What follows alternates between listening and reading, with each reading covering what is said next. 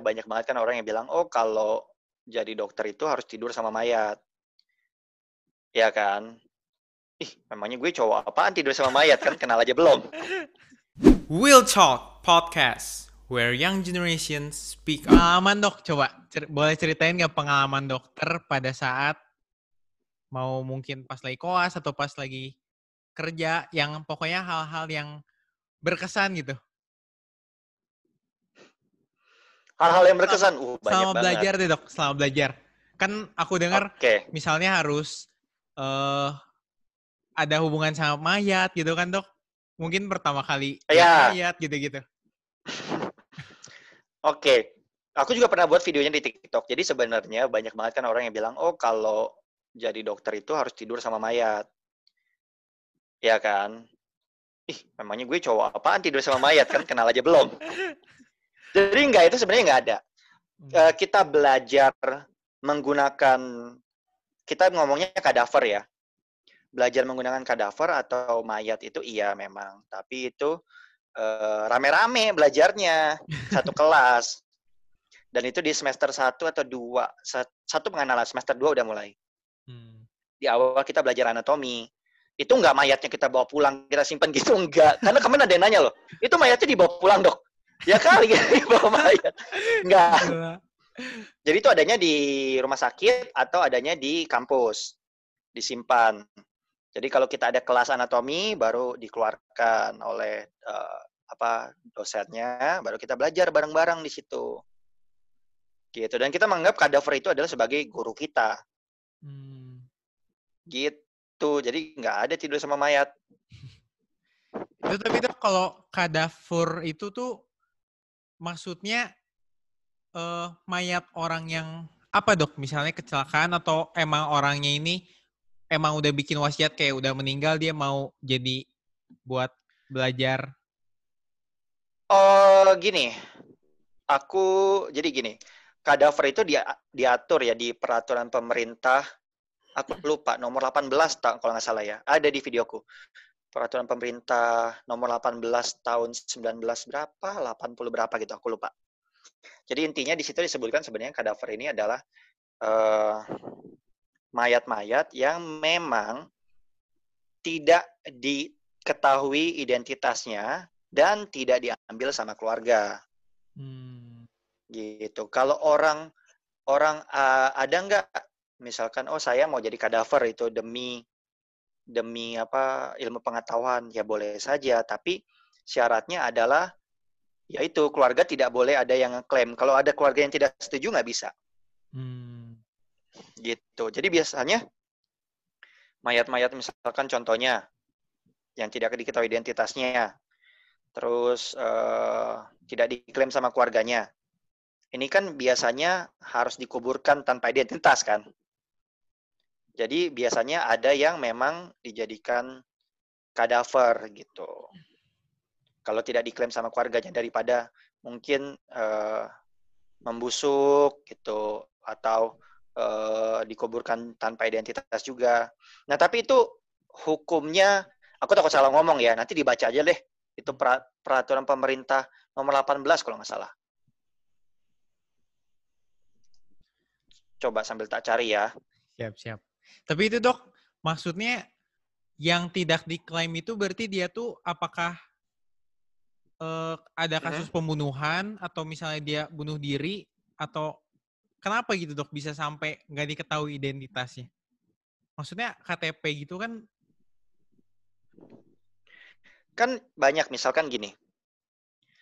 Eh, kita bilang eh, orang deng ODGJ ya. Misalnya contohnya orang dengan gangguan kejiwaan misalkan. Hmm. Orang dengan gangguan kejiwaan mungkin berkeliaran, nggak ada keluarganya, atau mungkin sebenarnya keluarganya datang, ada tahu, tapi keluarganya nggak mau ngambil gitu, nggak mau ngurus pemakamannya, nggak segala macam lah. Mungkin itu bisa ditanyakan nanti sama keluarganya. Oh boleh nggak ini kalau ini boleh. Kalau diperbolehkan ya udah dipakai Hmm. gitu. Tapi intinya kadaver itu adalah ada peraturannya. Nggak semua orang. Dan masalah, oh, kalau saya mau, eh, itu gimana? Sampai sekarang sih dosenku ada sih, dosen dosen anatomiku bilang dia kalau meninggal pingin jadi kadaver. Hmm. Buat an- jadi walaupun dia meninggal tetap bisa jadi guru lah tanda kutip Hmm. gitu. Terus kayak temen aku sebelum kayak kita eh menggunakan si kadaver jadi guru itu, jadi kita kayak ngedoain dulu ya dok? Bener gak? Enggak salah, enggak semua kampus ya. Kalau kampusku sih Oh. ya minta izin kita kulonuwun lah ya kalau orang Jawa bilang ya Hmm. sama beliau. Terima kasih karena beliau sudah me- memberikan eh, raganya untuk ilmu pengetahuan, untuk penelitian gitu. Hmm.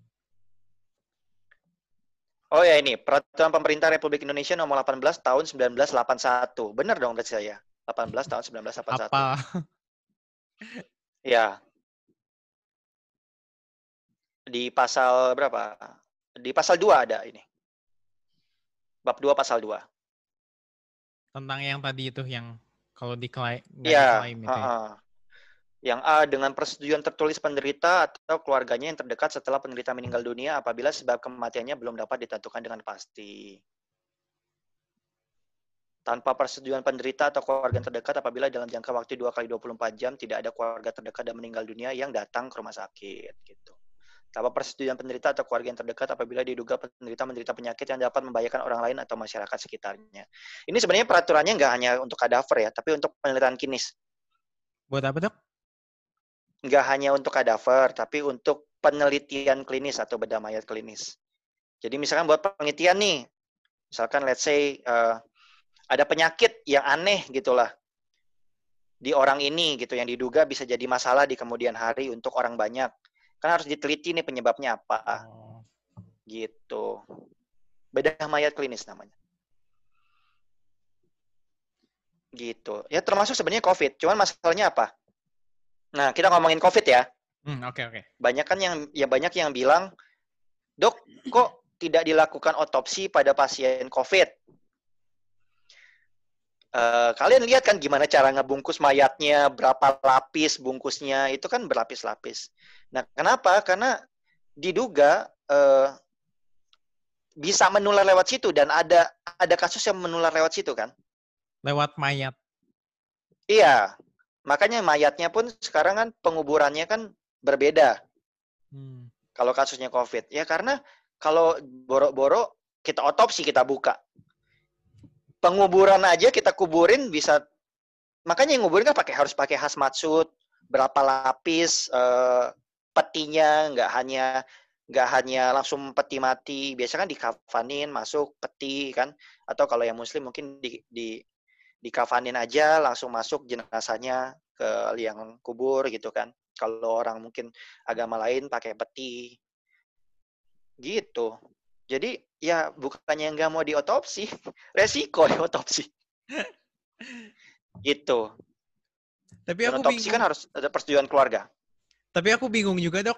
Ada kan beberapa yang eh mayatnya tuh sampai bisa diambil paksa sama keluarganya yang meninggal gara-gara corona. Itu Mm-mm. gimana cara cara kerjanya bisa sampai diambil paksa gitu dok? begini jadi memang inilah susahnya jadi tenaga kesehatan di Indonesia jadi apalagi banyak yang bilang masalah konspirasi inilah itulah ya Hmm. aku nggak mau nggak mau ngomong masalah situ lah. Jadi eh, memang akan selalu ada eh, masyarakat yang tidak mengerti. Sama kayak aku contohnya kan aku bilang aku mau jadi dokter karena aku kesel sama dokternya kan Hmm. ngerasa kok kakekku tidak ditreatment dengan baik. Makanya aku mau jadi dokter kan, dan aku mau jadi dokter yang bisa treat pasien dengan baik. Ternyata ketika aku jadi dokter, oh aku baru tahu sebenarnya mau dokternya melakukan apa pun, kansernya ini kanker langka, stadiumnya eh, stadium yang sudah menyebar dan memang kecil kemungkinannya untuk hidup. Gitu. Untuk kasus kakekku ya. Jadi bukan salah dokternya gitu. Nah, aku cuma bisa bilang banyak yang terjadi ini karena eh, masyarakat nggak mengerti aja.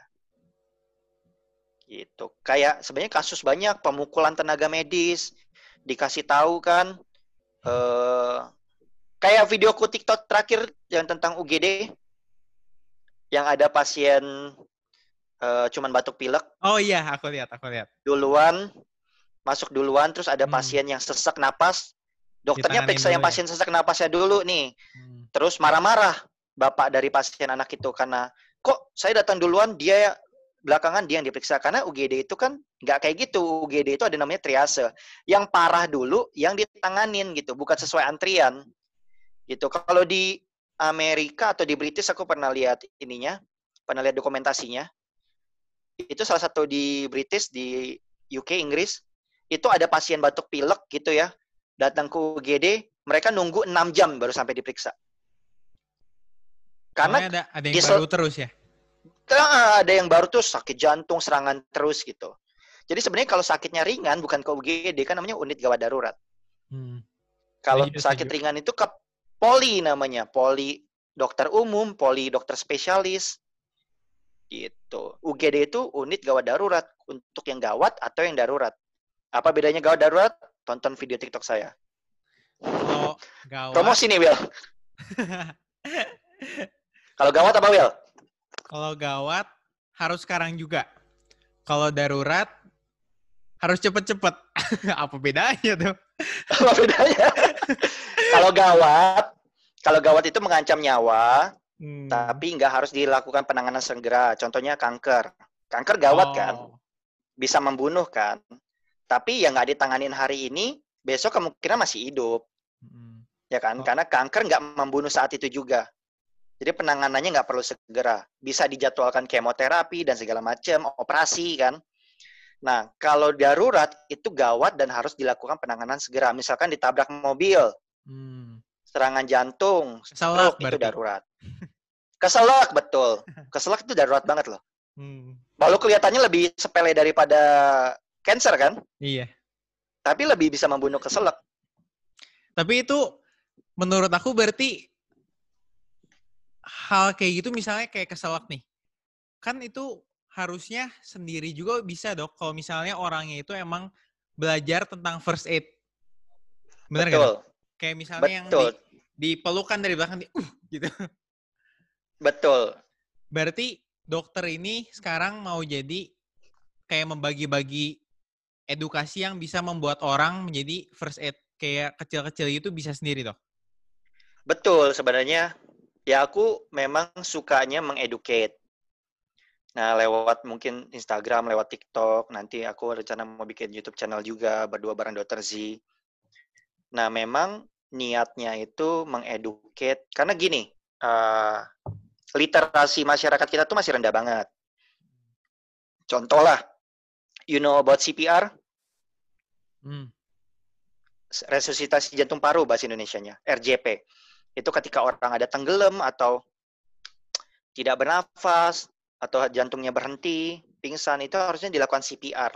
Dan CPR itu tidak bisa menunggu.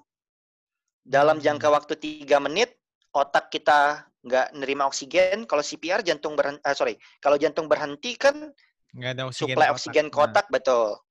Nah dalam tiga menit itu bisa terjadi kerusakan pada otak pertama sebelum mati kerusakan dulu ya. Kalau kerusakan sel-sel otaknya luas bisa jadi cacat permanen.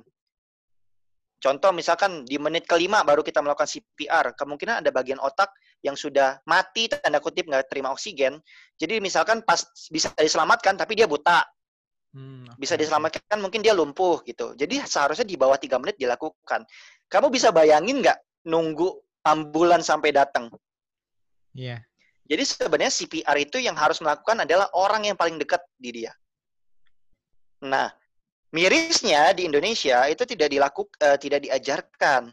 CPR itu menurut masyarakat Indonesia CPR itu hanya orang medis yang harus tahu. Kalau di luar negeri, let's say Amerika, itu menjadi kurikulum atau udah diajarkan sejak SMP. Hmm, bener sih. Jadi di sekolah SMP mereka diajarkan how to CPR. Gitu. Sekarang kamu coba tanya bapak-bapak yang udah umurnya 30-an, 40-an. Belum tentu bisa mereka CPR. Anak kuliah lah, belum tentu mereka CPR. Aku juga rada ngeblur nih dok CPR gimana coba dok? Oh, panjang. CPR kalau aku dijelasin di sini panjang. You can search in YouTube. Hmm. Banyak banget sekarang uh, tutorial CPR, resusitasi jantung paru. Banyak banget deh. Carinya yang dokter ya, yang tenaga medis ya, jangan yang jangan yang you know lah, banyak yang misleading kan. Di TikTok juga banyak yang misleading loh. Tapi banyak juga ya dok yang ini dok. Aku suka nonton orang bisa tahan nafas dalam air 20 menit, 30 menit. Itu berarti nggak ada oksigen yang ke otak juga dok? 20, 20 menit, 30 menit sih aku rasa nggak mungkin ya. Tapi It's not possible. tapi ada dan masuk world record. Nah, bisa jadi dia latihan. Jadi biasanya eh, kalau latihan bertahun-tahun, mungkin lung capacity-nya jadi besar. Jadi ketika kita ber, eh, gini, bedanya ya, bedanya. Ketika orang serangan jantung, terus jantungnya berhenti, kita card- cardiac arrest, dalam darahnya itu masih menggunakan oksigen. Betul kan? Parunya masih ada oksigen. Tapi nggak nyampe Tapi nggak kotak. ada yang betul karena jantungnya nggak berdenyut, nggak ada antarnya ke otak. Kalau orang itu kan memang dia nggak napas di dalam air, Mm-mm. tapi jantungnya kan masih berdenyut. Dia masih ada sisa oksigen yang dia punya dan masih bisa nyampe ke otak oksigennya. Karena kan jantungnya masih bekerja. Beda, jadi beda kasus. Dan bisa nggak 20 menit? Hmm, mungkin kalau latihan bisa ya. Gitu. Kapasitinya jadi besar. Biasanya kalau orang yang kayak gitu, heart rate-nya jadi turun. Jadi denyut jantungnya jadi lambat. Hmm. Buat orang lain denyut jantung lambat itu bisa jadi gejala, bisa membahayakan. Tapi buat dia mungkin enggak. Karena atlet aja ya, atlet lomba lari ya. eh, kalau kita ukur denyut normal jantungnya itu lebih rendah daripada orang normal biasanya. Gitu. Menarik gak kedokteran? Menarik, menarik. Ayo masuk ke dokteran. aku aku suka baca-baca kayak eh maksudnya ilmu-ilmu gitu. Aku sering kan suka baca-baca. Tapi kayaknya kalau masuk ke dokteran ngafalin gitu wah bukan passion aku itu dok. Ya sebenarnya banyak yang nanya juga kan, dok perlu nggak sih kayak eh, harus pintar jadi kedokteran? Eh, saya nggak bilang harus pintar sih, nggak. Kok. Eh, saya dulu SD itu geger otak, terus hampir nggak naik kelas, geger itu kejeduk berarti geger otak jatuh, jatuh, jatuh pala duan, buak, geger Ah. otak. Terus saya kelas berapa ya? Kalau nggak salah kelas 5 atau kelas, sorry, kelas 4 atau kelas 5 gitu. Satu tambah satu aja nggak, nggak tahu berapa. Karena bukan nggak tahu, sebenarnya karena males mikir. Dan lambat, slow banget. Eh, dodol lah, slow lah gitu lah ya. Terus tapi digenjot sama papa saya. SD saya belajar sampai jam 3 pagi subuh. Belajar matematika. Kerjain kayak soal 10 soal nih. Satu soal salah dikasih 10 lagi. Jadi harus perfect Gila. ujung-ujungnya tuh 150 soal apa itu pun masih udah mau bener nih eh ke 9 eh ke 10 salah lagi harus nambah lagi 10 kan udah jam 3 pagi tuh subuh cuman thanks to eh, aku bersyukur papaku waktu itu ngegembleng jadi langsung kelas 5 apa kelas 6 gitu itu kejadian kalau nggak salah kelas 4 apa kelas 3 gitu kelas 5 kelas 6 aku juara kelas peringkat 3 Oh. sejak saat itu eh, SMP kayaknya kadang masuk 10 besar, kadang enggak. Ya, I'm not a brilliant kid lah. Nggak terlalu brilian lah di sekolah. Cuman di kedokteran tuh intinya mau belajar aja, mau baca. Rajin baca. Semakin sering kalian rajin baca, semakin sering kalian ngelotok. Daripada pintar gitu kan, bisa lupa kalau baca terus ngelot- eh, ngelotok lah. Kayak nomor handphone pacar, nomor handphone pacar baca sekali, kalau pinter, oh mungkin bisa langsung hafal kan? Tapi bisa lupa kan? Tapi kalau setiap hari nelpon pacar, nomornya kita hafal kan? Tiap hari kita baca, tiap itu pasti hafal juga kan? Gitu sih Boleh, menurutku boleh. rajin baca. Jadi kalau dok aku nggak pinter jadi dokter bisa nggak bisa asalkan rajin baca. Iya, tapi emang Indo- masyarakat Indonesia ini kurang banget ya dok dalam membaca. Banget litera- literasinya rendah banget. Dan itu yang jadi masalah kadang-kadang. Baca Gampang diombang-ambingkan. baca biasanya baca koran bacanya headline-nya doang ya dok. Oh headline-nya kayak gini, udah ke mana-kemana padahal isinya mah apa. Biasanya headline-nya suka Obat bikin- corona ditemukan ya. Benar, Pas benar. baca bukan ditemukan, ternyata obatnya udah ada dari zaman kapan, cuman dikombinasi aja. Iya.